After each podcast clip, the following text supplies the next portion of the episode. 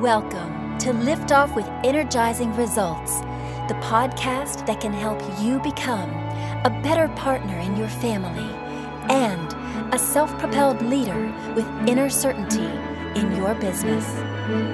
Now, here's your host, Uwe Dockhorn. Welcome to Lift Off with Energizing Results. Let me start with an invitation for you before we dive in. This is a safe and neutral space here. The more open and honest you answer the questions that will come up to yourself, the more effective this will be for you. So good? Okay, here we go. Today I'm very excited to introduce you to Jem Fuller. How are you doing, Jem, and where are you hanging out right now?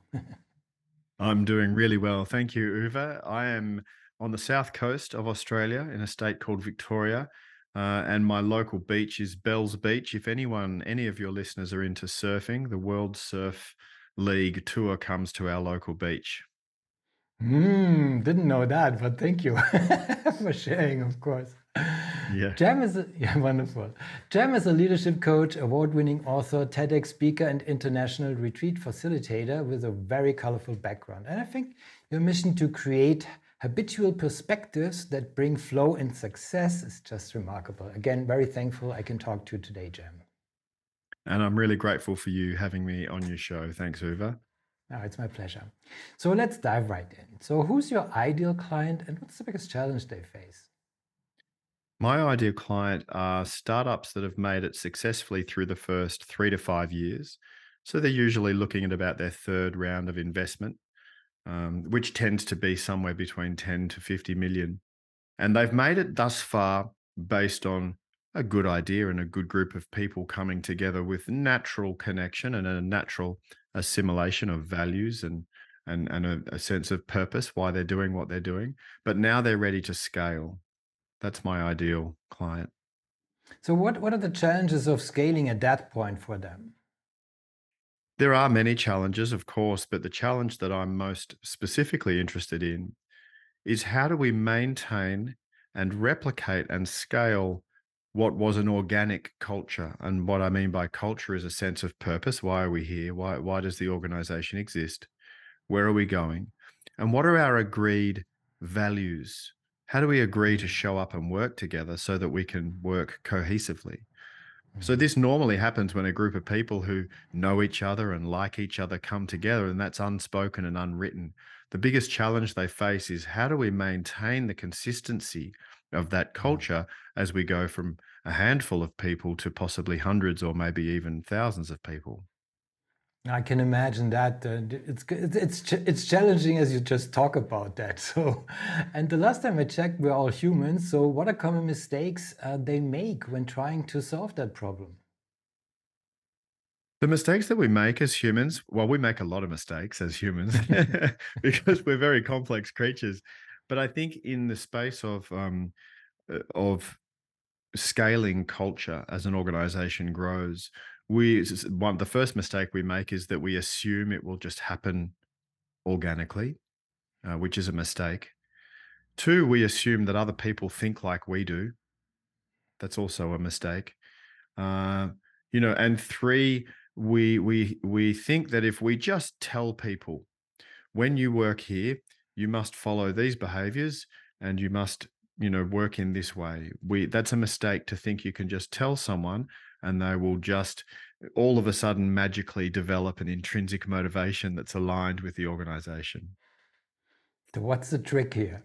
I'm just curious. the trick here is you in, you you get someone like me involved. Mm. that's the trick.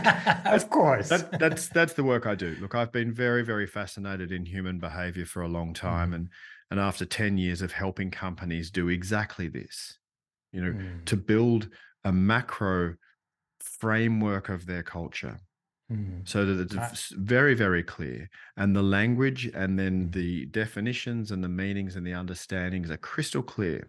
And then to design processes that are specifically there to embed and implement mm-hmm. steps throughout the organization that incentivize the culture so that people mm. so it's easy for people to be culturally aligned when they're following the processes um, that's what i do i love doing it i love i'm fascinated about human communication I, i'm passionate about humans thriving together in teams You know, Mm. we're a, we're a team species.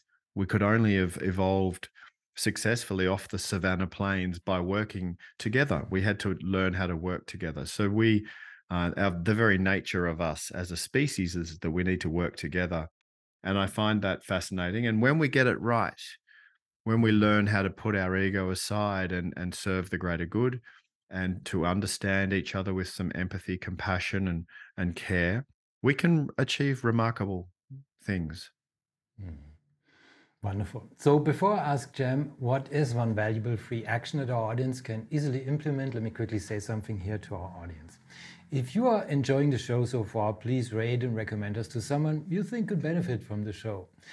Thank you in advance for spreading the word. So, Jem, what is one valuable free action that our audience can implement that will help with these kinds of issues? If you can organize for the team of your leaders in your organization, if you can organize for the team of leaders to come together and sit around a table with open minds and uh, the intention to contribute and come to a place of understanding and just ask this simple question For what purpose do we exist as an organization? If the answers begin in terms of we're here to make money and make profit, then I ask you to go a little bit higher than that. Maybe start to direct the questions to, yeah, okay, we understand that. Every company needs to turn a profit. We understand that. But why do we do what we do? Mm. Why are we providing this service or this product? For what purpose? What what benefit are we hoping to have to community at large? Right? Why do we really Mm. exist? What's the meaning behind our work? If you Mm. can sit around a table and dedicate some time as the senior leadership group and come up with a consensus on that, that's a wonderful place to start. Mm. Well, it's it sounds like really uh, well. Your approach is uh, it's a it's a very organic approach because it's uh, you know asking for the why. It's just if if you know the the organization is an organism, so kind of like so why is that why are you're doing that? So is that fair to understand? So Yes, yes, absolutely. That's a great way of putting it. oh, thank you. So um, I want to give you also the platform to share where people can find you, but also what is one valuable free resource that you can direct people to it uh, that will help with that, but also in a broader sense. Two valuable resources. Um, well, the first one is not my resource, so it, I, I think you might have to purchase this. But there's a wonderful book called The Culture Code by Mhm. Daniel Coyle. Uh, that's I, I don't. I'm not working with him. I don't get anything for recommending it, other than hoping that you read it and get as much from it as I did. In terms of what I can offer as a free resource, and this will also answer the question of where you can find me. If you go to my website, which is jemfuller.com, with a J, J E M, fuller.com. And then you click on culture. In there, I've actually put together a culture creation guide, and it's a free download for you. So you can go and click on that guide. And if you were to just follow this guide with your leadership team, you're you're getting a long way, a long head start into creating a cultural framework. Mm, excellent. Thank you for sharing these nuggets. so, what's the one question I should have asked you that would be of great value to our audience? You could have asked me, Jem, what's the secret to your happiness, contentment, satisfaction? What's the secret to your success? Now I'm curious. Would you like to know? yes, please. Do you know actually it's um it's in the small little 1% daily habits Mm, that become just a part of the way you live your life. And for me, my morning routine really sets me up to have the best day possible. My morning routine begins with uh, AG1 is a it's a supplement, a health health supplement, so I get good gut nutrition. Then 20 minutes of meditation. Then when I have my shower every morning, the last minute of the shower is full cold, so cold water immersion. While I'm doing my cold water immersion, I'm saying my affirmations every morning. I am mm, healthy. I am strong. Today is a great day. I do my best work. You know, these sorts of things every morning. And then throughout the day, I've created a habit of pausing, little pause moments. So maybe three or four times throughout the course of my day, stop, pause, take a breath, and then continue. And these little pause moments, Uwe, oh wow, they are they seem too simple to be profound, mm. but I'm telling you right now, and and hopefully your listeners um, take this on.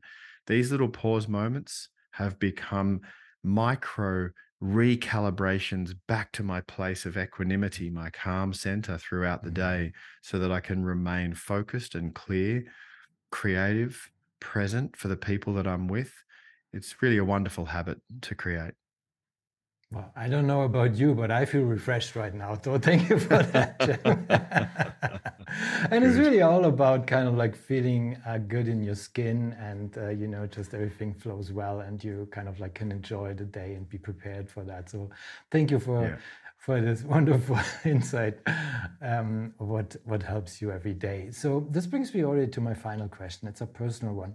When was the last time you experienced goosebumps with your family and why? What a beautiful question. There, there. I, I, want. I'm going to take the liberty of sharing two of those moments that happened very close to each other. One was uh, the birth of the most recent member of my extended family, my nephew, and we live on a farm.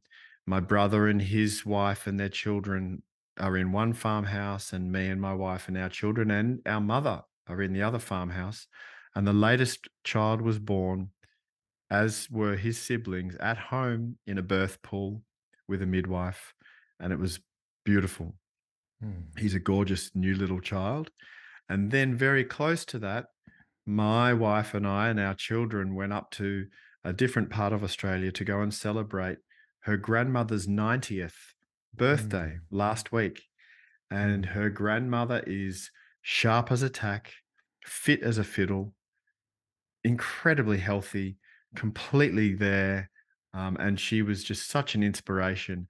And at the celebration of her birthday, my wife and our daughter read out something that they'd written for the grandmother, the great grandmother, the matriarch of the family, and everyone was mm. crying.